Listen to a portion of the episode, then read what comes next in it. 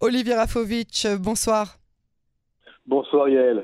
Heureuse de vous retrouver euh, pour euh, ce résumé euh, sécuritaire hebdomadaire. On va commencer tout de suite, bah, logiquement et normalement, par faire un bilan de cette opération militaire éclair, hein, trois jours, cette opération Aurore. Alors qu'est-ce qu'on en retient?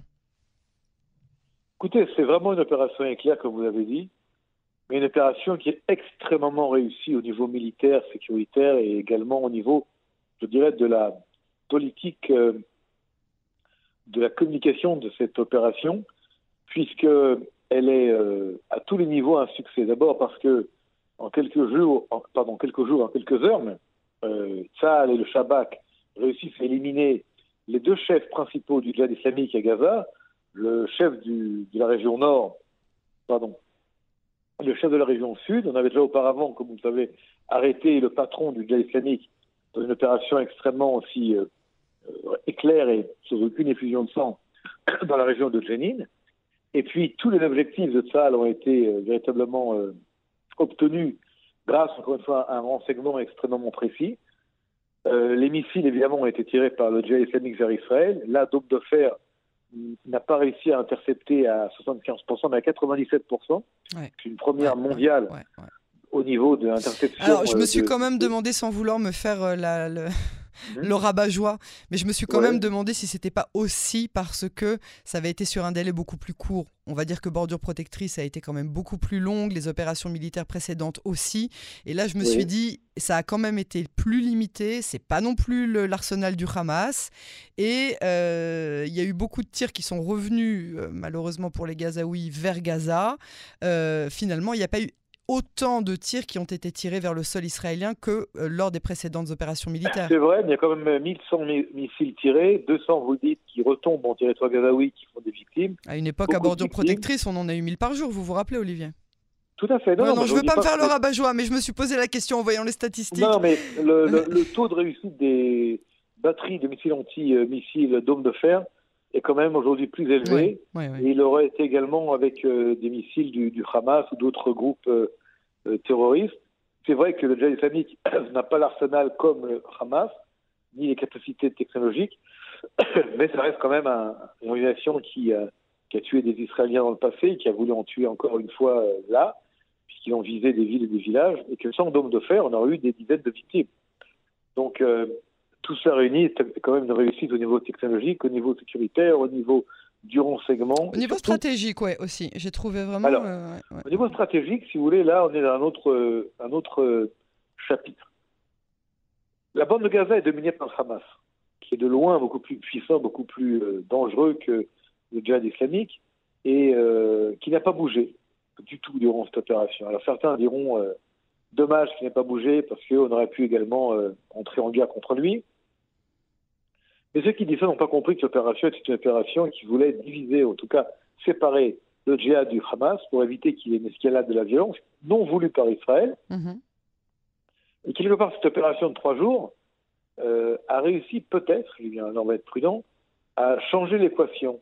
Dans le sens où cette fois-ci, le Hamas, en restant en dehors et en n'aidant pas son petit frère islamiste intégriste comme lui, devient par la force des choses responsable du quotidien des Gazaouis qui attendent du Hamas aujourd'hui euh, de la nourriture, des matériaux de construction, de l'électricité, du gasoil, de l'essence, quelque part, d'être un peu un gouvernement dans le quotidien des Gazaouis. Ce qui va par obligation l'éloigner de la lutte violente. En tout cas, par obligation, on va devoir s'occuper de gérer 2 millions de personnes dans leur quotidien et euh, de moins s'occuper de vouloir détruire Israël. Ça ne veut pas dire que le Hamas ne veut pas détruire Israël, ça veut dire que le Hamas est obligé de s'occuper de la vie des, Gazaouis, qui demandent au Hamas de s'occuper de leur vie quotidienne. Et à ce niveau-là, Israël a peut-être réussi avec l'Égypte et avec une, conjoncture euh, donc euh, liée à cette guerre contre le djihad islamique, à transformer peut-être un petit peu l'état de fait dans la bande de Gaza. Alors vous allez me dire. Vous voulez dire de l'état d'esprit des Gazaouis eux-mêmes? Et du Hamas. Ah parce que, bah oui, parce que le Hamas, par la force des choses, devient celui qui gère la vie des Gazaouis. Oui, oui, oui. Et à ce niveau-là, les Gazaouis demandent au Hamas non pas des bombes et des, et des missiles, mais de l'essence, du gasoil et euh, du travail. Bien sûr. Donc, euh, en, le en se transformant, non pas en groupe terroriste euh, comme le djihad islamique, mais en devenant, je dis bien par la force des choses, un groupe islamiste, un groupe islamiste qui doit gérer la vie des Gazaouis au niveau du quotidien, il devient quelque part responsable de ce qui se passe à Gaza. Et pour Israël, ça peut donner l'opportunité de faire entrer l'Égypte, le Qatar, l'Arabie saoudite et peut-être d'autres acteurs dans une vision où Gaza n'est plus seulement le lieu euh, de la violence et du terrorisme quotidien, mais le lieu où on peut peut-être demain réfléchir à autre chose, c'est-à-dire peut-être au développement économique, peut-être, encore une fois, je suis très prudent dans ce que je vous dis, mais cette réalité, elle est là. Mm-hmm. Et vu qu'on ne choisit pas nos ennemis, vu qu'on ne, ne, peut pas transformer l'idéologie islamiste en idéologie sioniste, vu que le Hamas demain ne va pas devenir ni euh, l'État d'Israël, ni euh, une communauté juive ne va rester un groupe euh, islamiste intégriste palestinien. Oui, je vous entendais dire que, Mahmoud Abbas n'est pas vraiment un, un, sioniste convaincu. Non plus, tout à fait. Mais, mais, que... oui. pardon. Allez-y, allez-y, excusez-moi. Non, non, allez-y, allez-y. Non, mais le, le, le, Fatah, avant aussi, était éloigné de, de, de, toutes ces idéologies-là, et puis finalement, on a réussi à trouver un moyen de parler avec eux. Alors, est-ce que vous êtes en train de dire qu'on peut éventuellement penser un jour à parler euh, plus correctement avec le Hamas? Puisqu'il y a déjà C'est possible. C'est possible. Peut-être que le premier, euh, le premier défi qui nous attend, c'est la restitution des dépouilles de nos soldats morts en 2014 et le retour des deux Israéliens kidnappés.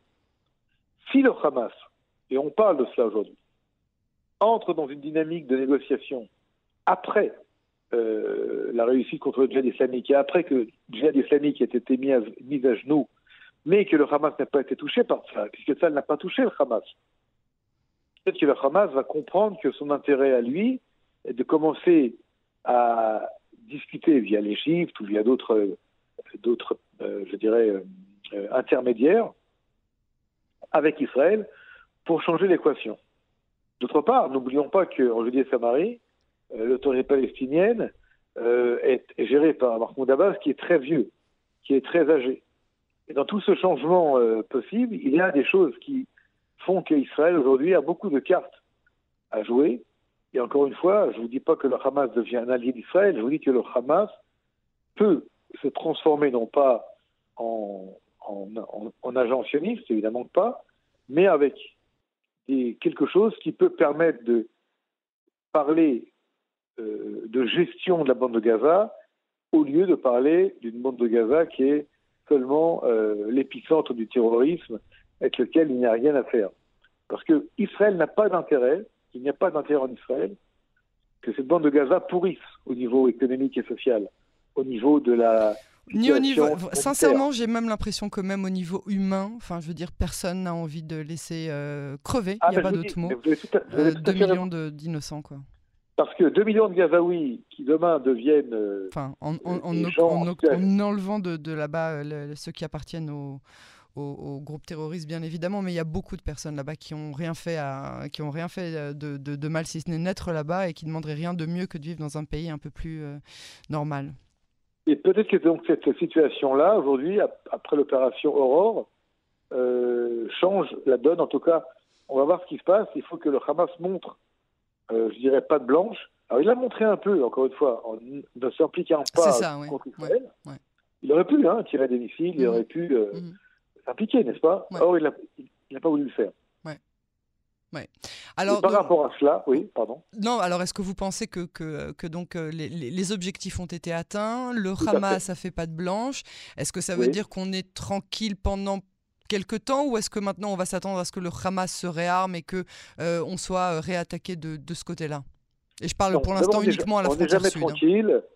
On n'est jamais tranquille. Il faut savoir qu'aujourd'hui, en plus, il y a un cas d'un détenu du djihad islamique qui fait une grève de la faim qui est entre la vie et la mort. Euh, il faut, pas, il faut espérer qu'il ne meure pas parce que ça pourra donner encore une fois un nouveau prétexte au djihad islamique pour faire des choses, passer à l'action, on ne sait pas encore. Donc, on est toujours dans une situation très, très sensible. Mhm. Mais euh, c'est un bon point pour Israël que le Hamas n'ait pas été impliqué dans cette dernière vague de violence contre Israël. Ouais, Alors, euh, on est tranquille pour l'instant. On est en train de doucement, doucement terminer euh, cet été. Mhm. Est-ce qu'on est tranquille au niveau de toutes nos frontières? Non. Et non, parce hein. qu'il y a un réchauffement négatif avec le Hezbollah qui menace de plus en plus Israël. D'ailleurs, cette semaine, il a lancé des menaces extrêmement dures contre Israël sur le prétexte de la plateforme de gaz Karish. oui, c'est Karish dans le dans le, dans le nord d'Israël, la frontière libano-israélienne en mer Méditerranée. Et là, on voit un Nasrallah qui est de plus en plus violent dans ses mots, qui parle de, guerre, qui parle d'attaque, qui parle de menaces. L'Iran est derrière cela, évidemment. Mais euh, on n'a depuis longtemps pas vu un tel, un tel je dirais, euh, antagonisme et une volonté de guerre de la part du Hezbollah qui euh, menace vraiment Israël. Et Israël, on sait, d'une manière ou d'une autre, va commencer à, à, produire du gaz de cette plateforme-là en mer Méditerranée, ce que refuse évidemment le Hezbollah en prétextant que cette plateforme se trouve en territoire libanais et qu'Israël n'a pas le droit d'exploiter le, gaz dans cette région-là. Donc, euh, on a tous les, tous les éléments, tous les ingrédients d'un conflit prochain qui est pratiquement un conflit euh, euh, connu à l'avance. Vous c'était ce livre de Garcia Marquez, je crois, une mort connue à l'avance. Je n'ai pas le terme exact en français. on, est, on est presque dans un conflit qui est, qui est là et qui doit se passer qui n'attend seulement euh, de savoir quand. Mais euh, le Hezbollah euh, se prépare à ce conflit-là, l'Iran est derrière cela, et Israël se prépare également à éviter que ce conflit ait lieu, en tout cas que ce conflit ait lieu quand le Hezbollah décide quand il a lieu. c'est ça, il faut que, le contrôle reste dans les mains de la sécurité israélienne. Hein.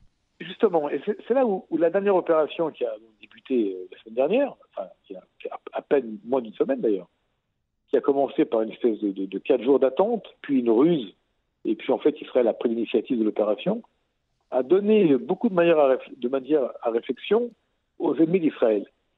S'ils avaient oublié, peut-être ont dû se souvenir de la guerre des six jours, euh, où Israël était menacé par l'Égypte. Vous savez, vous vous souvenez à l'époque, l'Égypte menaçait Israël. Oui, oui, bien Nasser disait on, on, va mettre les Juifs à la mer.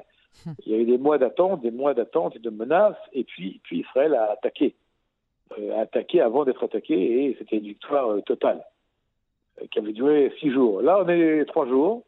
Trois jours, encore une fois, qui ont montré l'initiative d'Israël. Et il me semble que le message n'est pas seulement vers le djihad islamique et vers le Hamas, mais également vers le Hezbollah et vers l'Iran, vers tous les pays ennemis d'Israël, qui tout d'un coup se sont souvenus qu'Israël est un pays qui sait faire la guerre, et qui surtout sait faire la guerre par la ruse. Je me rappelle cette phrase du Tanakh, qui est également utilisée par, dans le slogan et la devise du Mossad, milchama. Mhm. Par les ruses, tu feras la guerre. Phrase, euh, phrase euh, plurimillénaire, et qui a montré la force d'Israël et qui peut-être un message important qui est passé cette fois-ci vers le Hezbollah. Mais on peut surtout euh, bien réfléchir à ce qui se passe au niveau géopolitique dans le monde. Il y a une, crise latente entre la Chine et Taïwan. C'est pas, pas du tout improbable ni impossible que même si la Chine aujourd'hui fait que des exercices autour de Taïwan, se prépare à une attaque fulgurante et envahissent Taïwan après la visite euh, compliquée de Nancy Pelosi euh, à Taïwan, malgré la, volonté chinoise que cette, euh, visite n'ait pas lieu. On a la guerre entre l'Ukraine et la Russie.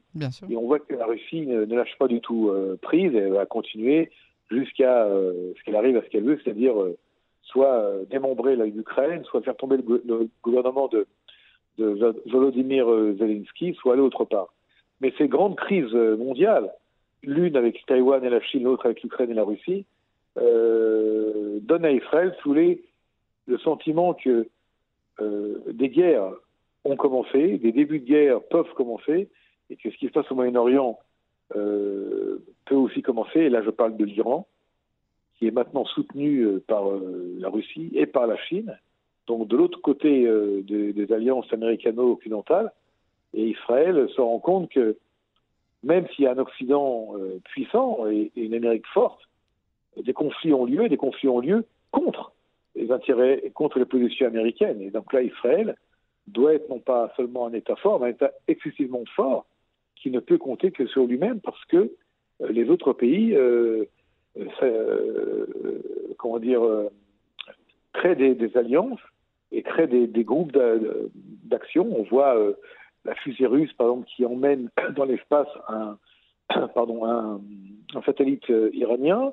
On voit euh, les Iraniens vendre des drones d'attaque, des, drones suicides aux Russes. On voit les Turcs produire des drones d'attaque et les vendre, les donner à l'Ukraine contre la Russie.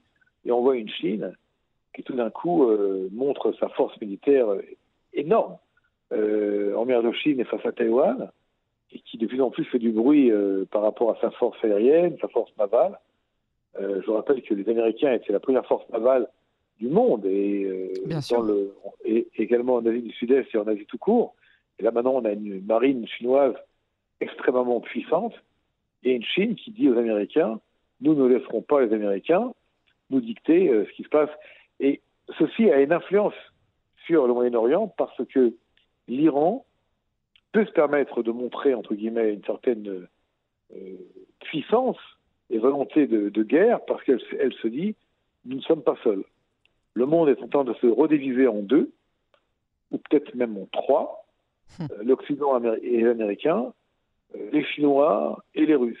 Parfois, les Chinois et les Russes sont ensemble, parfois ils sont séparés, mais en tout cas, ils sont les deux contre les États-Unis et contre l'Europe occidentale. Et Israël, dans ce, dans ce magma hein, euh, de puissance et de magma d'alliance, doit être extrêmement prudent pour trouver sa voie. D'un côté, ne pas être euh, en conflit avec la Russie ni avec la Chine, c'est pas son intérêt.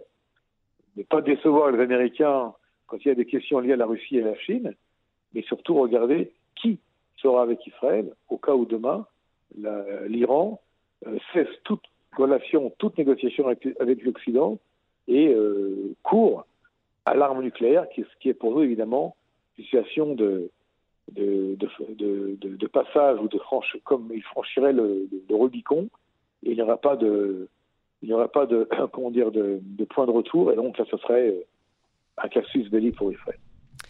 Olivier Rafovitch, merci euh, beaucoup euh, pour cette analyse sécuritaire. On vous retrouve bien évidemment la semaine prochaine pour d'autres informations. À bientôt et Shabbat Shalom. Merci beaucoup Yael, vous êtes toujours formidable sur les ondes de Canon français. À très vite. Merci Olivier.